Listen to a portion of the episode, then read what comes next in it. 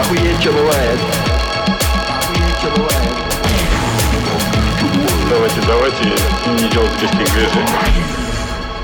Всем привет! Это подкаст «Охуеть, что бывает», 14 выпуск. В этом подкасте Воу-воу-воу. три чувака, которых зовут Иван, Илья и Виктор. Затирают всякие охуительные истории, которые заставляют задуматься о том, как прекрасен и бесконечно интересен наш мир. Ну или о том, как все по-ебанутому устроено. Привет, ребята. Как бы то ни было, сегодня, сегодня у нас в выпуске история о том, что такое княжество Силенд. Об этом расскажу я. История о том, как появились бумажные города, что бы это ни значило, об этом расскажет Илья. А история о том, как появилась традиция отмечать день рождения, расскажет Ваня. Что ж, погнали. Я сразу скажу, что я воспользовался идеей, которую нам прислал слушатель. Мы в прошлый раз сказали, типа, чуваки, если вы нас слушаете, присылайте нам свои идеи, и мы, типа, будем про это рассказывать. И нам написал чувак по имени Константин. А, Ну, это я так пред- Идем к успеху. я так предполагаю, что его зовут Константин, потому что у него было написано без гласных букв, типа Константин. И, чувак, спасибо тебе большое. История супер клевая. В общем, княжество Силенд. Кстати, когда я слышал о нем раньше, я э, читал это название с ударением на последний слог. Я думал, что правильно Силенд. Но нет. В общем, правильно Силенд. А Его называют виртуальным государством. Я буду особенно яростно доебываться к формулировке «виртуальное» сегодня. И по совместительству это одно из самых маленьких государств в мире. Э, Площадь всего 4000 квадратных метров. То, что его называют виртуальным, а, по-моему, не совсем справедливо, потому что у него есть точная локация, а, есть какая-никакая территория, есть население, а также есть вся прочая атрибутика реального государства. У него есть флаг, герб, а, есть гимн, есть конституция, а, у него даже были свои почтовые марки. Короче, история реально прикольная вполне заслуживает того, чтобы по ней снять не только фильм, а, но и, может быть, даже сериал на пару сезонов. Во время войны британцы построили в Северном море на разном удалении от своих берегов несколько платформ, на которых размещались а, зенитные орудия, которые помогали, в общем, отбиваться и отстреливаться. А, И государство Силанд расположено на одной такой платформе в Северном море, а, примерно в 10 километрах или пяти с половиной морских миль от э, побережья Великобритании. Сама платформа называлась Раф Tower, и вышло так, что после войны она осталась единственной, которая уцелела. Все прочие разрушили сами британцы, чтобы они там не, не засирали территориальные воды, но очевидно, что войны больше нет, и платформа больше не нужна. Одна из них осталась именно за счет того, что она находилась в нейтральных водах, ну и они, наверное, решили просто не тратить деньги на то, чтобы ее как-то уничтожить, разрушить, разобрать и вывести. И вот в 1967 году британский отставной майор по имени Пэдди Рой Бейтс провозгласил новое государство на этой платформе. Назвал его Силенд. А, И по тогдашним законам, которые действовали в Великобритании, а, это были нейтральные воды, соответственно, платформа формально не принадлежала Великобритании, это была просто ничейная штука. Он ее занял, провозгласил себя монархом или князем, а свою семью правящей династией. Ну, то есть он решил А как, как это происходит вообще? Ты такой приезжаешь на платформу, высаживаешься на нее, а дальше что? Ты, ну хорошо, 67 год, ты рассылаешь всем письма в посольство и говоришь, ребята, тут такое дело, я теперь монарх, так что ли? Что, что в этот момент происходит? Я не знаю, как, как это происходит. Но есть закон, что все, все что находится... а, Тогда, тогда действовал этот закон. Все, что находится на расстоянии, а, по-моему, там, трех морских миль, а, является твоей территорией. То есть, если там какой-то остров на таком расстоянии или какой-то объект, он является собственным Великобритании. Если он находится дальше, это нейтральные воды, соответственно, то, что находится в нейтральных водах, никому не принадлежит. Никакие законы там не действуют, и, очевидно, действует а, правило, что кто первый встал, того и тапки. Ну ладно. Ну, любопытно, конечно. Слушай, ну объявить по-всякому можно, можно. Это вообще ебанутое время. Э, Да, 60-е, 67 да? год. Ну, этот чувак мог, ну, блин, как- зачем в посольство? Просто друга нам рассказал, я не знаю, там, знакомому газетчику какому-то. Но там дальше будет немного о том, как была попытка э, поговорить о признании Силенда со стороны других стран. Это, может быть, даже было немного шантажом. Ну, такой тизер, забегая на несколько минут э, вперед. Но надо сказать, что из- изначально э, этот отставной майор Бейтс, он действовал не один, у него был друг э, по имени Ронан О'Рейли, и они вместе давно присматривались к этой платформе э, с тем, чтобы построить на ней парк развлечений и заработать на этом денег. Отличный план. Но довольно быстро оказалось, что у них разные взгляды на концепцию проекта. На то, ш- ш- что такое развлечение. Очевидно, может быть, один любил стрелять по тарелочкам, а второй думал, ну какие тарелочки, нам нужны наркотики и шлюхи. А, Я это объясняю не знаю, расхождением во взглядах на концепцию проекта, пусть будет так. Но говоря простым языком, они разострались к хуям. Наверняка еще даже и по- подрались. В общем, Бейтс стал единоличным владельцем, но О'Рейли с этим не хотел мириться и даже попытался завладеть платформой с применением силы. А, Но Бейтс был, как мы помним, отставным майором. У него было оружие, у него был даже огнемет. И, в общем, он оборонялся, отстреливался, отбился. И, можно сказать, сохранил свое княжество в неприкосновенности. И он, естественно, думал о том, как на этом можно заработать. А, И были разные идеи. Одна из них заключалась в том, что там хостилась э, пиратская радиостанция. А потом у него была идея запустить свою собственную пиратскую радиостанцию. Но, несмотря на то, что у них было все оборудование, она так и не заработала. А В 1978 году, в 1978, э, случился путч, будем говорить так. На платформе? Да, там все было интересно. В общем, его мысли... Сколько там народу при этом было? э, Там в разное время было разное количество народу, и он приглашал каких-то своих ближайших э, соратников на различные государ- государственные... Ну, то есть это какие-то десятки? Да, это, ну, это не больше десятков. А по данным на 2017 год там официально проживает один человек. И это при- прямой потомок э, вот этого Бейтса. Но к этому мы еще придем. В общем, 1978 год. э, Бейтс подумывает о том, чтобы превратить Силенд э, в отель и казино. И он ведет переговоры с немецкими и голландскими инвесторами. Но эта идея не понравилась его другому соратнику, а, которого звали Александр Ахенбах, и который был другом Бейтса и по совместительству премьер-министром Силенда.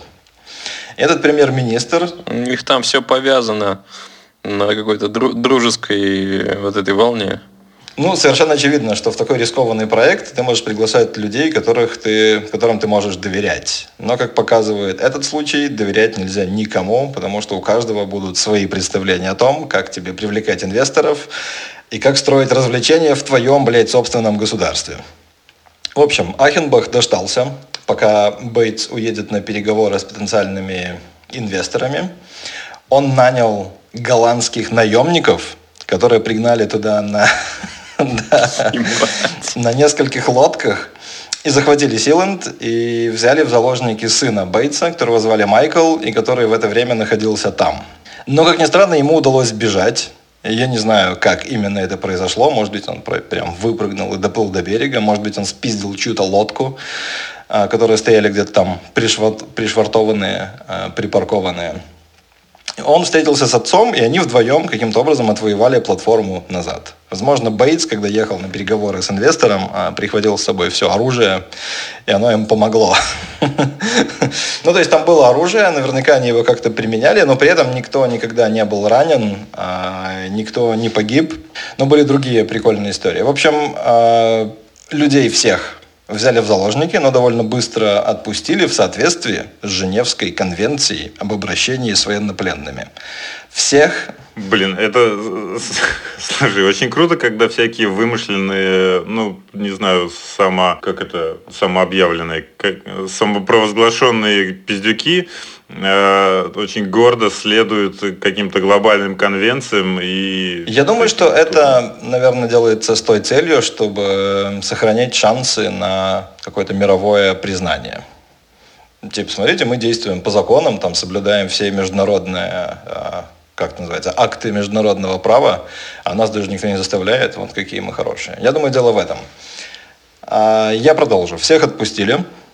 А, Ахенбах, поскольку он занимал пост премьер-министра, его обвинили в государственной измене и взяли под стражу. Но тут можно догадаться, что у него немецкая фамилия, и, соответственно, он также был гражданином Германии, то есть ФРГ. Тогда существовало две Германии в тот момент.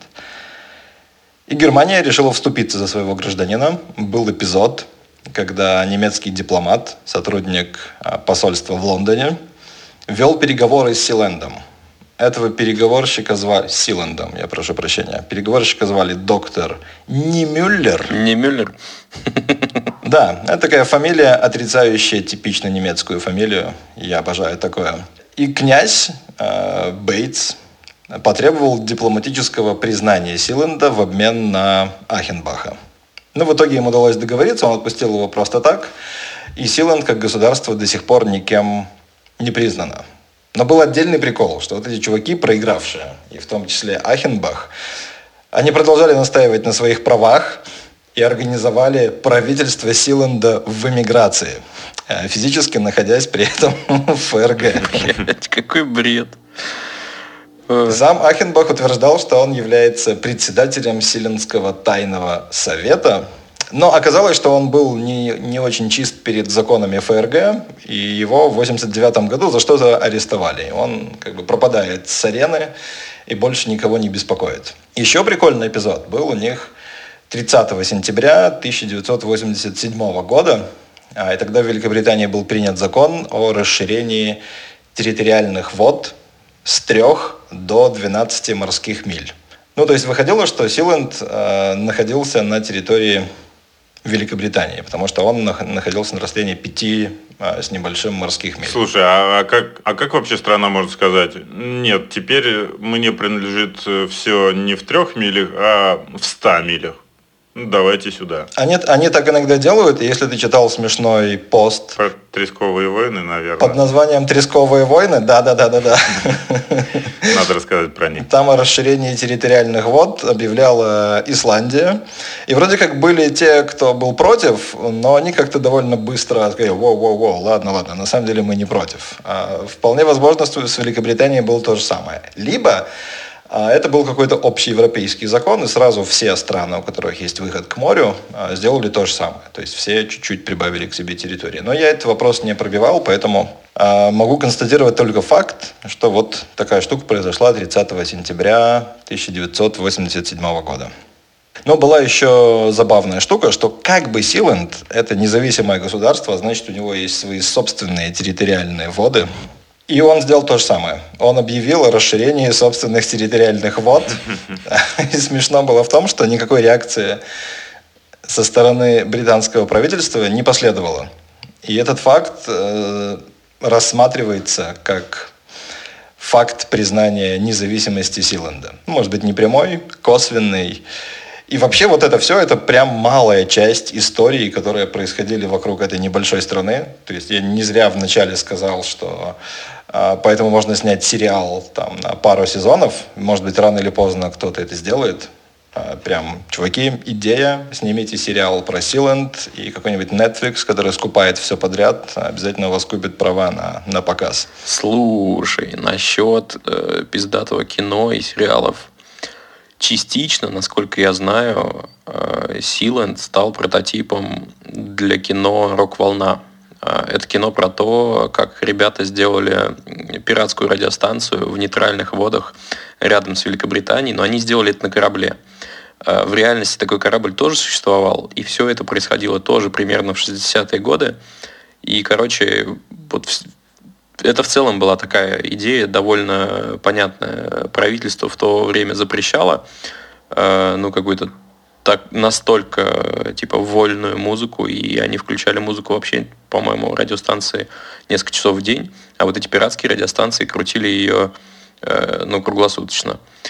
Вот, это тоже такая была типа бизнес-модель. Э, почему, кстати, у Силанда не сработало? У них срабатывала другая интересная штука, и сейчас я про это расскажу. А, в 2000 году они стали э, предоставлять свою территорию для хостинга, и компания британская под названием Heaven Co. Э, разместила там свой хостинг, а правительство Силанда обязалось гарантировать ну, в общем, соблюдение своего же законодательства о свободе информации. Оно было очень э, либеральным, там разрешалось все, кроме, я цитирую, спама, э, хакерских атак, взрослой и детской порнографии. Ну, то есть, соответственно, если ты делаешь какой-нибудь там нелегальный файлообменник, это ок. Если ты делаешь, а, не знаю, какие-нибудь там паленые документальные фильмы про животных, это ок. Ну, главное, никакого прона, никакого спама, никаких хакерских атак. Блин, забавно, что сейчас государство вообще становится плюс-минус похоже на корпорации.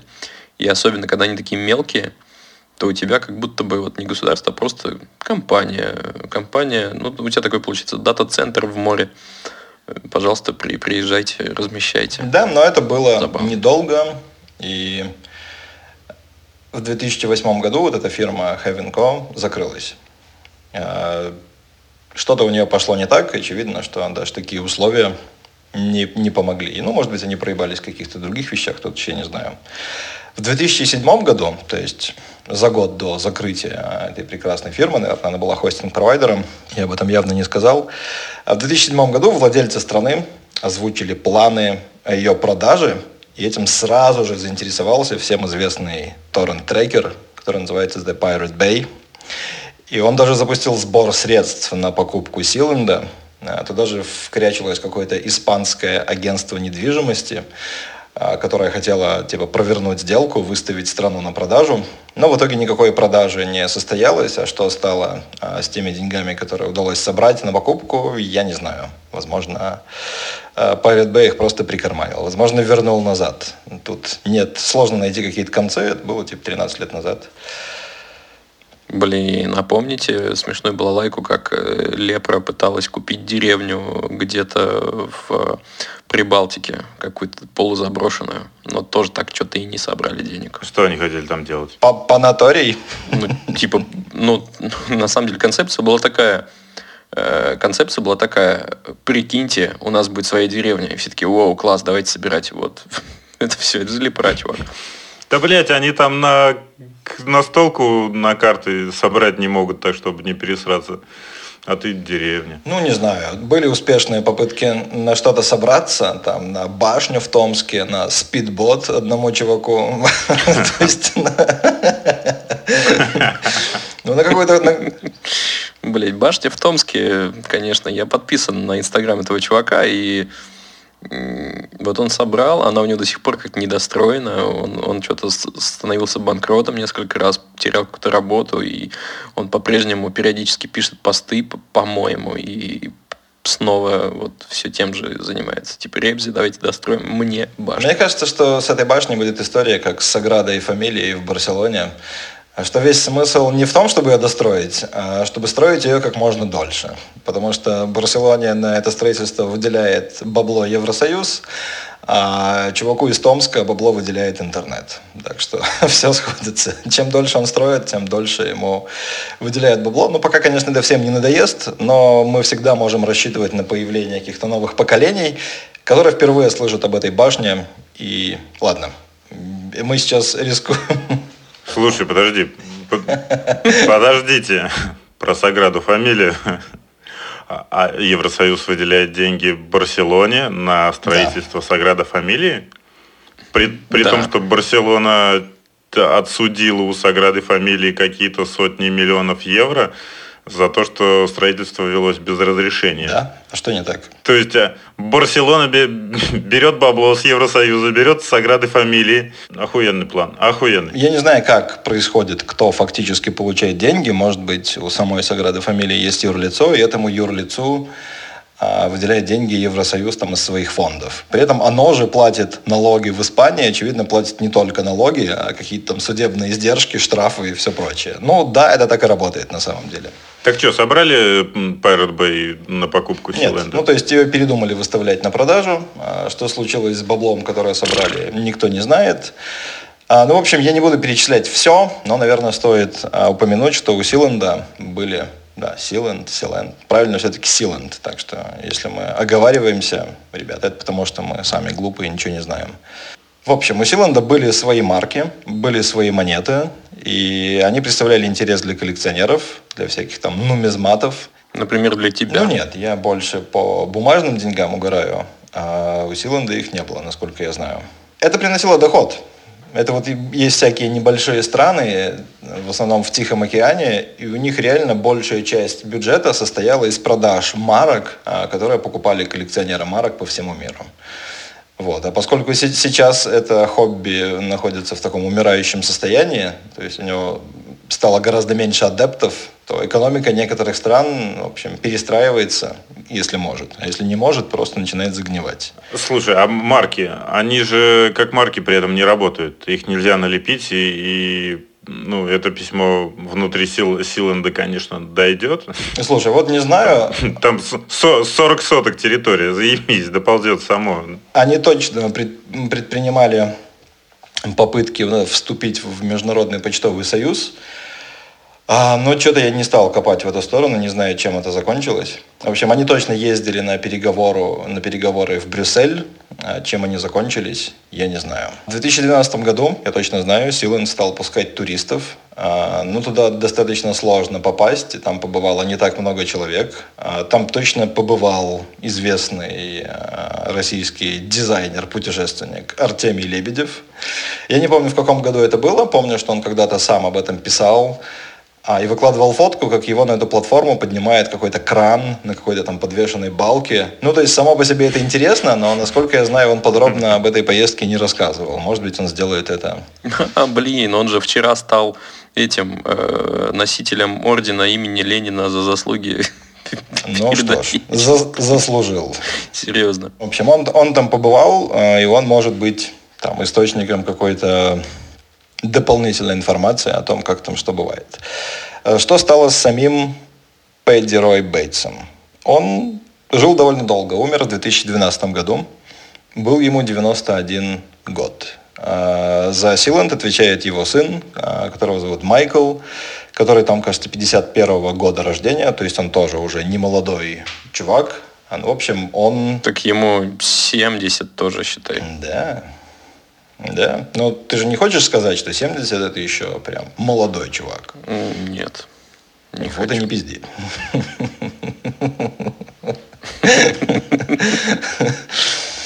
В общем, в качестве итога. а, Силенд до сих пор существует. Это очень маленькое государство. Это непризнанное государство, но люди, которые называют его виртуальным, мне кажется, сильно пиздят. Слушай, мы же, да, мы же, прости, мы же говорили, по-моему, в самом первом выпуске, да, про Да, косми- по-настоящему виртуальное Да-да-да. государство под названием Асгардия. У них там не то, что платформа, у них, конечно, концепция по- повеселее, у них болтается спутник в космосе, и это их территория. Но Слушай, но при этом у, не- у них это, конечно, более виртуальное государство, чем, чем платформа в море. У них есть какой-то физический объект, спутник. То есть это уже перестает делать его полностью виртуальным. В общем, я задумался, что же такое виртуальное государство. Я вспомнил два примера, а, с которым я сталкивался, ну, почти лично. А, Об одном из них мы все читали, кстати, наверное, на Лепре и угорали. А второй возник благодаря официальной власти в моей родной стране. Так вот, первая виртуальная страна называется Сан-Эскобар. И она возникла 10 января 2017 года, когда польский министр иностранных дел Витольд Ващиковский а, давал интервью каким-то журналистам в ООН и сказал, что он встречался с представителями карибских стран, а, с некоторыми впервые в истории польской дипломатии, включая Белиз и Сан-Эскобар. Такой страны на самом деле не существует, и он оговорился, предположительно имея в виду Сен-Китс и Невис, которая по-испански называется Сен-Кристобаль и Невис. Естественно, все с этого орнули, моментально разнесли. Ну и вообще это довольно-таки эпический проеб для дипломата, что ты, сука, не знаешь, как, как страны называются. Ну, блядь, серьезно. И завели официальный твиттер-аккаунт. Э, там Открыли бар, я точно знаю, что в Польше существовал бар, который назывался Сан Эско бар. Там наливали пиво и, возможно, что-то еще. Ну, в общем, вот такой пример виртуальной страны. А второй пример немного более приземленный. А, страна называется Вишнория. И это тоже из 2017 года, когда Россия и Беларусь проводили совместные военные учения «Запад-2017», и там была предыстория. Ну, типа, что они делают, с кем они воюют, в чем заключается миссия. А миссия была такая, что у западной границы Беларуси находится страна-агрессор под названием Вишнория, которая объявляет войну и стягивает войска. Ну, блядь, сказали, типа, официально где-то опубликовали, все такие, лол, что?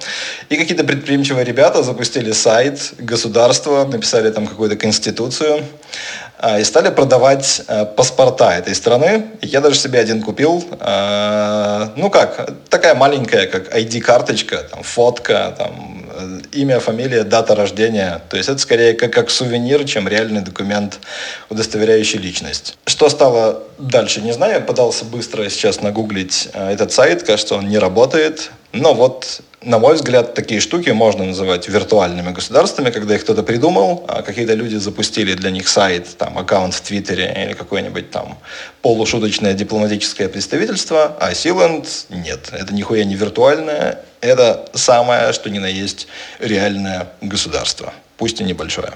Ну что, Илюшка, Ха. твой Мой выход. выход. Я второй. Точно, я же расскажу про бумажные города, но это маленькая часть, наверное, того, что, что... Это большая часть того, что я собирался рассказать, и маленькая часть того, что расскажу по факту, потому что там столько всего подтянулось, и оно намного интереснее, чем сраный бумажный город. И это, кстати, перекликается с Витиной балалайкой из прошлого выпуска о всяких фейках, которые намеренно вводили в инфополе.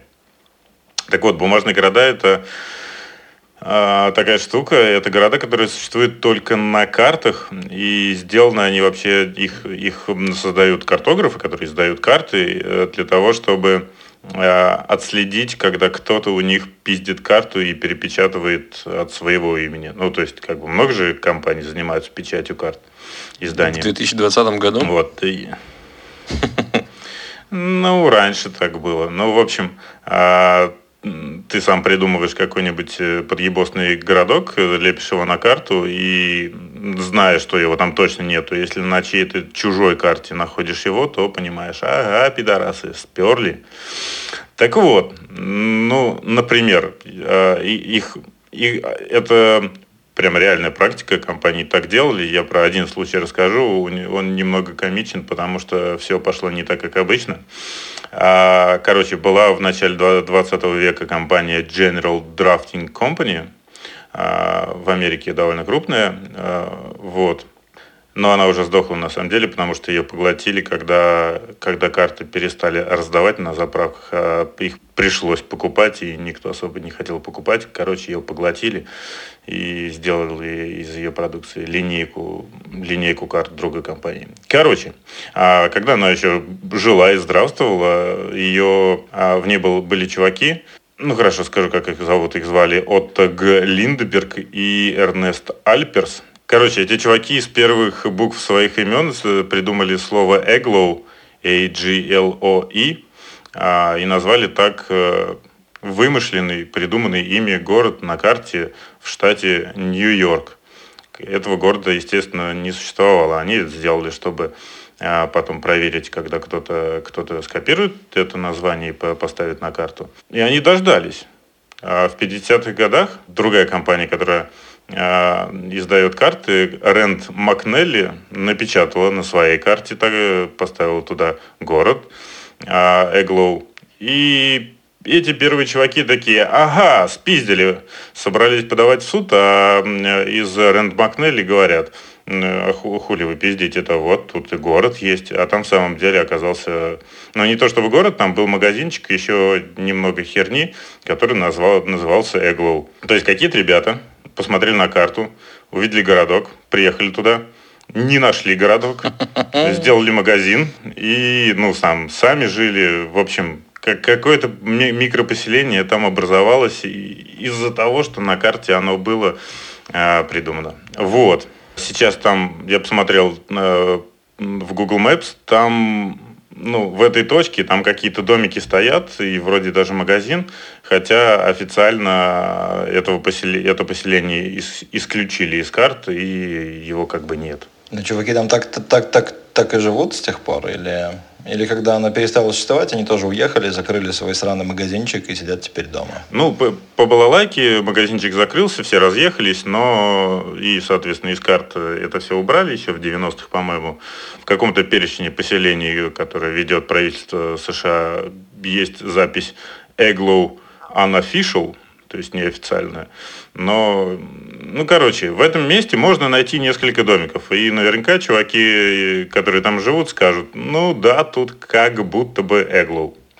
Вот, а вообще такая, такая петрушка с вымышленными вещами, которые добавляют в карты или справочники или что угодно, она внезапно оказалась очень популярной и используемой э, иногда иногда как э, копирайт трэп, что копирайтная ловушка, чтобы отследить копирование, иногда просто по приколу. Вот, я нашел несколько вещей придуманных. Например, в, в одной немецкой энциклопедии есть запись о, о, о виде спорта греко-римском, который называется, ох, дай мне сил, апопудобалия. Вот типа напоминающие современный футбол. Такого вида спорта вообще не существовало и не, не существует. Но я не думаю, что кто-то вообще скопировал это. А еще была история с оксфордским, новым оксфордским словарем а, американского английского языка. Они добавили туда слово, ох, блядь, сейчас попробую сказать, эсквиваленс которое э, означает умышленное уклонение от должностных обязанностей. Такого слова как бы не было. И это э, как раз копирайтная ловушка, что, потому что словарь издавался в том числе в электронном виде, и его легко было скопировать. Вот. Но об этом стало известно прессе, и это слово, оно как бы появилось таким образом. И можно ли считать это, это слово фиктивным? Ну, э, эту запись в словаре фиктивный, хуй его знает. В немецкой медицинской энциклопедии, название которой я точно не смогу произнести, есть запись о Штейнлаус. Это каменная вошь, а, которая, ну, типа, ест камни. Живет на камне? Ест камни. Вот. А, Ее придумал какой-то юморист а, в, в середине конца 20 века. Вот. И потом из энциклопедии эту запись убрали в 90-х годах, но читатели сказали, да вы что, охренели? И ее вернули. Вож, каменную вож вернули и дополнили разделом о роли каменной вши в падении Берлинской стены. Серьезно. Я обожаю такие безумные истории. Вероятно, я последним узнал о существовании вообще копирайтных ловушек, потому что они даже а, в литературе используется. У, по-моему, американского писателя Фреда Саберхагена а, есть, э, ну, в, одном из рассказов или романов, не знаю, есть э, история, что вот героев, герои отправляются в звездную систему, которая типа бумажная звездная система, они об этом не знали, у них там топливо заканчивается и все пизда. Но эти чуваки плохие, так что все хорошо, хорошо, что они туда отправились. Вот. А еще всякие, не только в, энциклопедиях и картах, такое бывает иногда какие-нибудь там метеорологические агентства э, замечают, что у них пиздят данные, и они, ну, собственно, про проверять это просто, они как для какого-нибудь там населенного пункта меняют прогноз погоды на что-то неправдоподобное, и если у других это тоже появляется, значит, э, те открыто пиздят. Погоди, а как быть тем, кто живет в этом населенном пункте, для которого решили сделать неправдоподобный прогноз? Да, да, то есть ты взял зонтик там с собой, свитер, вышел на улицу, а там жарко, и что с этим всем делать теперь? Ну, ты живешь в каком-нибудь Якутске, например, там погожий январский день, ты открываешь прогноз погоды и смотришь, что тебя ожидает плюс 32 и, и град. Ты думаешь, нихуя себе, блядь, за что? Ну, значит, тебе очень не повезло, особенно если ты живешь в Якутске. Вот. А, такая еще такой случай. Нидерландское агентство, ну, новостное, умышленно выпустило в эфир э, новости о пожаре, чтобы проверить, не пиздят ли у них э, новости конкуренты. Радио Вероника, наверное, произносится, или Вероника. И что, пиздят? Да, через несколько часов радио Вероника тоже выпустила сюжет. И послед... последний примерчик. Э, Google заметил, что Bing, майкрософтовский, у них, кажется, пиздят результаты поиска. Вот. И они сделали несколько страниц ответов на запросы, которые просто вот код потоптался на, на клаве, на, просто набор букв его вводишь в Google, тебе выдается один результат на какую-то хер поймешь, что за страница, которая тоже, естественно, ни, ничего осмысленного не, не содержит. Вот, и через некоторое время Google, о, через некоторое время Bing стал э, на такие запросы отвечать вот тем самым результатом, соз, ну, созданным, придуманным Гуглом. Вот писечки вообще. Вообще. Нехорошо. Знаете, И что мне я вспомнил? кажется, я вспомнил то же самое, да? Да. Да. Про Википедию? О, Чуваки, чуваки, чуваки, я вчера об этом даже кому-то рассказывал. А, О, точно. а вы помните, вы помните, как мы А ты- сидели в Берлине у меня в номере и просто дохли от этой истории в 2013, кажется, году.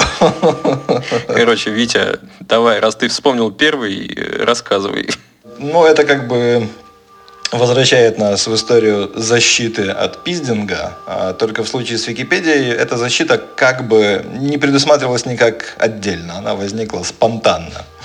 Один хитро выебанный проект под названием NC.ru. Ну, это была такая очередная российская попытка создать свою собственную Википедию.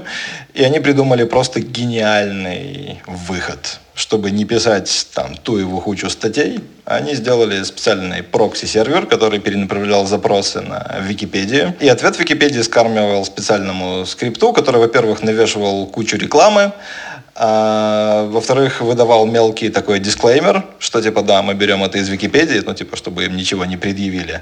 А также заменял э, все упоминания Вики на энцикло. То есть это была энциклопедия, и, соответственно, когда там задумка их была в том, а, чтобы все упоминания Википедии превратились в упоминания энциклопедии. Но они не учли, что а, буквы Вики присутствуют в других словах. Например, Например, в слове «викинги». И таким образом получился гениальный абзац, а, который веселит уже не одно поколение людей. Я за- зачитаю его сейчас из Лурка целиком. Энциклонги – это название скандинавских моряков-воинов, совершавших с конца восьмого века многочисленные набеги на прибрежные земли европейских государств и основывавших там свои колонии. В связи с экспансией скандинавов некоторые историки называют период с 8 по 11 век эпохой энциклонгов.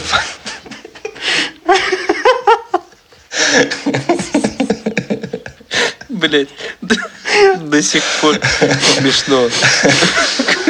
Есть всякие, всякие другие смешные слова, например, э, цитата Гумилева, которая звучит как «Зачарованный Ну, энциклонг, я шел по земле». А также есть футбольный клуб. «Энциклонг». Это норвежский футбольный клуб из города Став- Ставангер. А, Ну, кон- конечно, были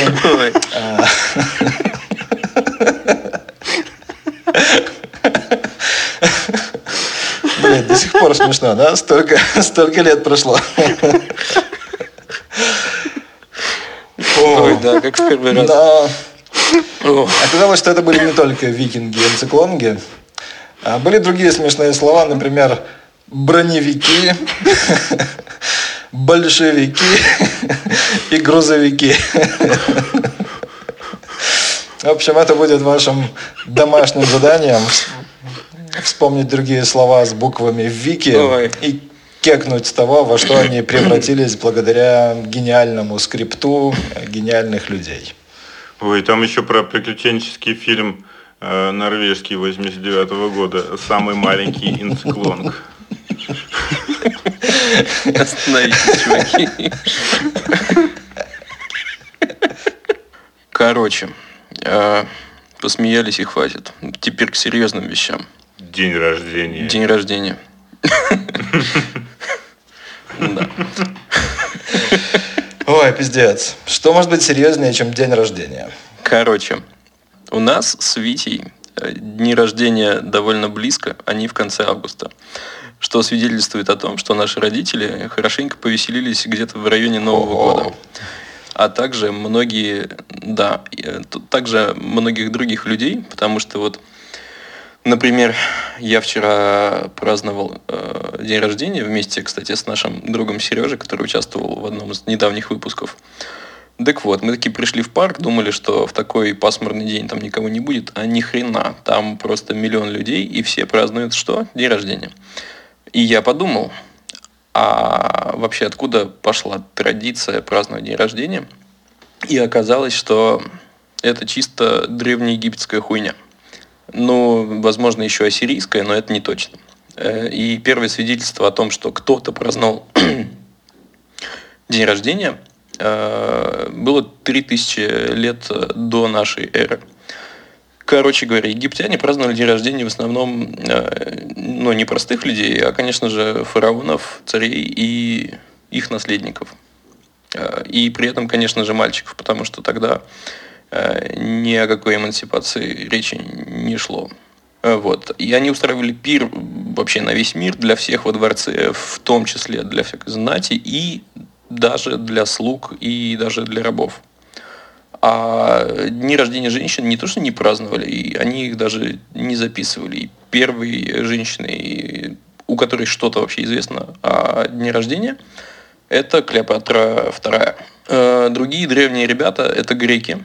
Они упарывались по дням рождения э, богов и праздновали их каждый месяц. То есть э, 12 раз в год э, ребята собирались 6 числа и праздновали, например, день рождения Артемиды. Ни хрена себе такие. Нет повода вообще не выпить винца. Эм, а вот римляне стали праздновать э, уже дни рождения обычных людей, но снова э, сексизм, сексизм, э, только дни рождения мужчин. А дальше наступило христианство, и христиане оказались довольно грустненькими и перестали праздновать дни рождения. Э, Потому что, ну, как бы, жизнь на земле не для счастья нужна. Это типа подготовка к счастью загробному.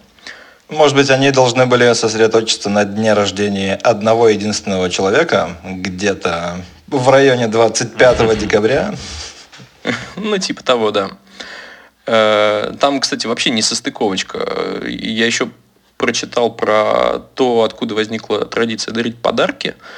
И считается вот в европейской там, традиции, что эта традиция возникла э, после рождения Иисуса, когда вот в Вифлееме родился Иисус, и волхвы принесли ему, что они там принесли, золото, ладан, и нечто под названием Смирно. Вот. И по легенде именно после этого традиция дарить подарки появилась ну, у простых, скажем так, людей. Вот. Но если возвращаться к тому, что христиане грустненькие, а, они повеселили только к 12 веку, уже нашей эры, логично. А, Традиции немножко смягчились, и э, ребята стали вести церковные книги, и там записывать, собственно, э, дни э, рождения. В 13 веке сложился, наконец, ритуал празднования ДР у детей. Э, Спит такой человек, маленький, к нему приходит такая семья и дарит пирог со свечками. Э, Свечек столько, сколько человеку лет, плюс один. То есть, э, я хотел сказать, как выглядит пирог и ноль свечек, если ты только, только родился. Плюс один. Не-не-не, вот как раз плюс, плюс один э, просто по факту рождения. Э, но, э, поскольку все-таки христианство для грустненьких, есть пирог было нельзя. Охуенный Весь план. день... Да. Нужно было весь день, весь день жечь свечи. На этом... Весь день жечь свечи на этом Он пироге. же затечет вот этим всем. Вот этими еще плохими свечами 13 века, да, я понимаю, но таковы правила. Ты должен страдать. Так, а потом что? Да, вечером э, чувачок задувал свечи и загадывал желание. Вот оно, кстати, это традиция загадать желание и задуть все свечки на торте. Это вот оттуда. А дальше пирог делили на всех, и все такие брали и, собственно, ели его. При- Прикольно, кстати, что в немецкой традиции подарки дарили как бы, ну, вот не, не твои близкие, а их приносил э, день рожденный гном. Ну, типа как э, вот этот э, их прототип Санта-Клауса. Блин, я забыл, как его зовут. Но он был довольно злобный старика. Э, этого самого прототип Деда Мороза. Святой Николай. Да-да-да, вот, Святой Николай. Э, Эта традиция была жива до начала 20 века. То есть нерожденные гномы до, до начала 20 века что-то жили-жили, а потом как-то резко э, померли. Вот, что было на Руси? А, на Руси традиционно дни рождения не праздновали. Праздновали только сам факт рождения. Получается, ну, типа, шарик отобрали, там ничего не случилось, все, все плохо, как бы человек за свою жизнь, ну, то есть он точно не помнил, что есть такой праздник, как твой день рождения, есть только чей-то чужой. Э, Было такое поверье, что злые духи могут навредить в этот э, особенный день, поэтому, ну, особенно в первый, собственно, день рождения, потому что человек маленький, слабенький и все такое, и духом вот этим злобным ставили угощение возле колыбели. И в следующие дни рождения на стол ставили всякие сладости, тоже для духов. Вот. А после крещения Руси э, маленьким людям стали давать имена святых по дню рождения, и, соответственно, если ты там родился в такое-то число, то этот день считается день такого святого, и у тебя вот строго такое имя. Тут как бы альтернатив особо не было. А, И, собственно, в этот день э, вся семья сначала шла в церковь, потом возвращалась, пекла кучу пирогов и раздавала всяким соседям и близким людям. И этот пирог считался типа приглашением на вечернюю такую типа древнерусскую вечеринку, э, где собирались есть самый большой пирог. И опять же считается, что вот этот самый большой пир- пирог в итоге превратился в традицию торта на день рождения. Эм, Что вам еще рассказать?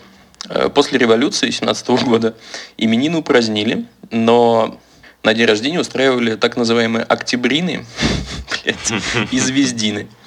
Э, В этот день Слушай, это больше звучит не, не как название праздника, а как э, такие советские имена. Тебя как зовут? Октябрина. А тебя как? А я Звездина.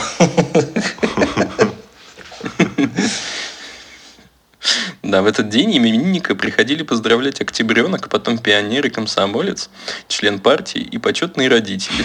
Блядь, что? Погоди, но он тогда был не, не именинником, а октябринником.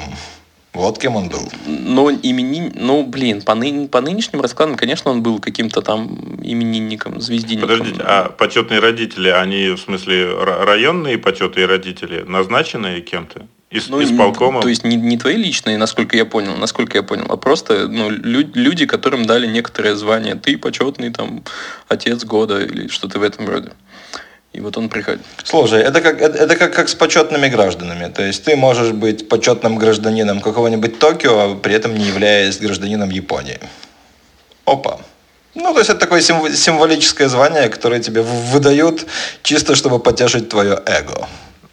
Слушай, вот это вот использование слова почетный меня страшно вымораживает, потому что почетный это какой-то особенный, тебе особенный почет за то, что ты и какой ты, а на самом деле почетный почетный посол, по-моему, бывает, который вообще нихуя не может сделать, он просто как бы, ну да, я оттуда, из той страны, и могу к вам на прием сходить. Почетный профессор тоже нихуя не профессор, он просто долбоеб какой-то. Блять, да, я недавно угорал с того, что, оказывается, Лукашенко является почетным профессором МГУ. И типа... Серьезно? Да, и ректора МГУ пытались попросить убрать его из этого списка почетных профессоров, потому что, ну, come on, дед просто поехал и творит жесть, и профессор, ой, ректор МГУ сказал нет. Блин, в общем, хорошо, что октябрины не прижились. Не говори. Я считаю. О, знаете что? Из интересненького накопал э, про мелодию вот эту «С днем рождения тебя», вот эту «Happy Birthday». Э, ее придумали в 1893 году. Петти Хилл и Милдред Джей Хилл. Это были сестры. Они обе работали учителями. И сначала песня называлась «Good Morning to All», и ее должны были петь школьниками, школьники перед э, началом занятий. А вот версия про день рождения – это уже от человека по имени Роберт Колман. Он э, в 1924 году выпустил э, какой-то сборник э, стихов, и вот там был дополнительный, дополнительное четверостишье про Happy Birthday to you, Happy Birthday dear кто-то, Happy Birthday to you. Вот. Такая инфа. Любите праздновать день рождения, ребята? Ну, про меня ты знаешь, а вот Витя сейчас расскажет. Почему он никак не отмечает день рождения? И... Вопрос с подвохом. Эм, я не знаю, но не было никакого, типа, не знаю, там, я шел радостный, и в свой день рождения меня укусил пес, и я стал грустненький. Ну нет, такого нихуя не было, и в детстве я Детстве ты был нормальным ребенком, который отмечал и вот это все? Да, я любил день рождения, потому что был торт, была какая-то вкуснота, и прям приходили чуваки, и мы что-то... Между прочим, ты должен знать, что торт придумали немецкие пекари. Да. Немецкие пекари. Я ничего не имею против немецких пекарей, пекарей. Почему ты так это произносишь? Ну, не знаю, звучит прикольно пекарь. Немецкий пекарь 3. О, э, почему я так произношу? Потому что немецкий пекарь звучит как э, название порно-блокбастера в моем воображении. Ну ладно, ладно, ладно. И чё, и чё? Как ты стал грустненьким-то в итоге? Это, это становилось как-то постепенно, типа я становился старше, да, и вместо ощущения, что ура, я стал еще взрослее. Ну, сука, дети все тупые и хотят поскорее стать взрослыми, а потом, когда ты становишься взрослым, ты думаешь, ну ебаный в рот, что за хуйня? А, и так постепенно как-то я и перестал. Ну, типа, ну, блядь, ну нахуя мне нужен какой-то отдельно специальный день, а, чтобы съесть торт или позвать чуваков. Если это можно сделать в какой-нибудь более другой день, возможно, более удобным всем. И у меня была, ну, периодически я с кем-то говорю на эту тему. И у меня была одна женщина, очень мудрая. Не знаю, что с ней сейчас стало, но надеюсь, что она еще жива. И, в общем, я ей сказал, что ну, почему вы смеетесь? Я правда надеюсь, что она жива и у нее все хорошо. Вот. Хорошее дополнение. Сам засмеялся, ага. Блин, ну я не знаю, как это сказать, что просто некоторые люди ведут такой образ жизни, что ты вот так иногда думаешь, блядь, господи, только бы он был жив. Ну вот, это примерно, примерно из той же оперы. Ну и, в общем, я как сказал, что, на мой взгляд, нет ничего крутого а, в ощущении, что ты стал на один год ближе к смерти. Она мне говорит, дурачок, это же как раз поэтому люди дарят тебе подарки, а, чтобы ты был менее раздраженный. И я такой, м-м, ну что-то в этом есть. Да, но, кстати, вот если говорить про подарки, то, насколько я знаю, Илюха довольно легко относится к этой традиции. И я, собственно, тоже, типа, да, ну, это вовсе не обязательно, это очень опциональная фигня. Просто приходи, пугарим, будет хорошо. А подарок это ну, приятно, но это опция. Как сейчас процитирую.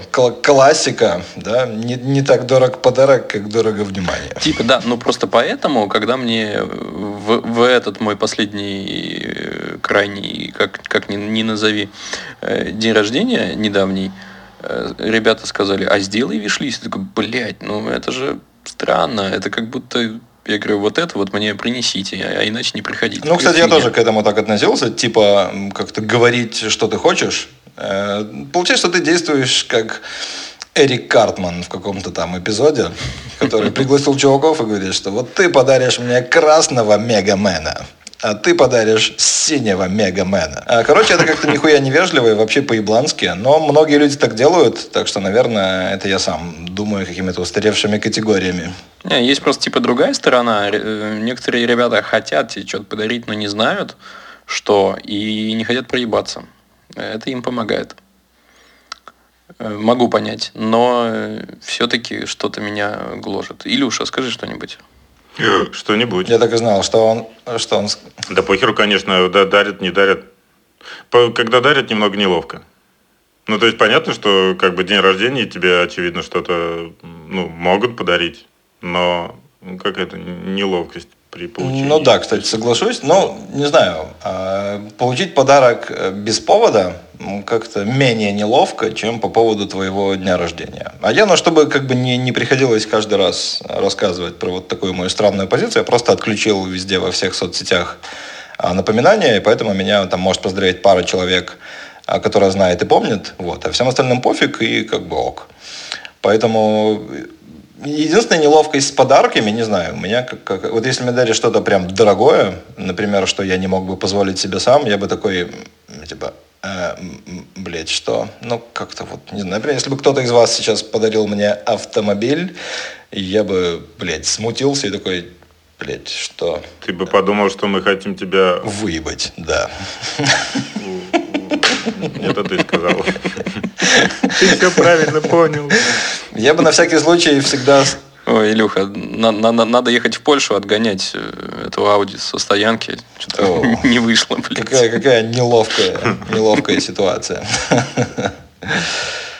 О, блин, что-то вспоминал про Польшу в процессе. А, ну, собственно, ты говорил про то, что отменили именины. И, насколько я знаю, а, здесь до сих пор э, именины являются более значимым праздником, чем день рождения. Ну, то есть, по сути, традиция та же. Приходят люди, приносят подарки, начинают вместе бухать.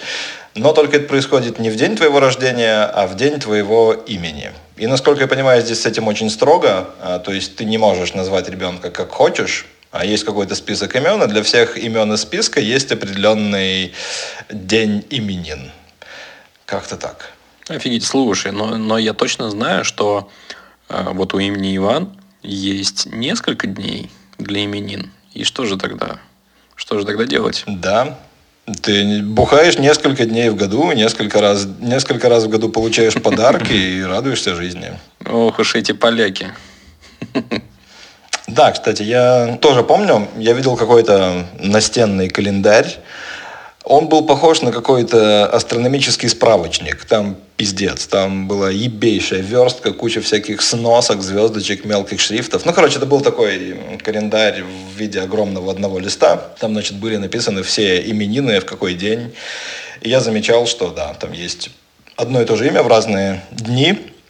Причем эти дни могут быть, ну, как-то не так далеко друг от друга. И еще мне казалось, что там были имена, которые, по сути, являются одними и теми же, но написаны немного по-разному. А мне очень неловко из-за того, что в мои именины еще и день ВДВ. Ну, то есть, как-то странно, типа в честь меня какие-то мужики пьяные в фонтанах купаются и вообще вот это Ты всё. говоришь, как будто пьяный мужик в фонтане – это что-то плохое. Надевай полоса- полосатую футболку и присоединяйся к ребятам. В конце концов, это же твой день. О, да, не отказывай себе. А на этой радостной ноте, ребята, мы с вами прощаемся до следующей недели. Спасибо, что нас послушали. А, Расскажите обязательно про подкаст своим э, друзьям, подругам, родителям, бабушкам, дедушкам. Поставьте нам классы обязательно. Оставьте отзыв, особенно на Apple подкастах.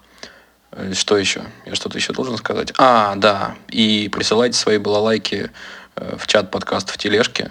Э, как выяснилось, это прикольный вариант. Пока. Пока. Пока. Охуеть, что бывает. Охуеть, что бывает. Давайте, давайте не делать лишних.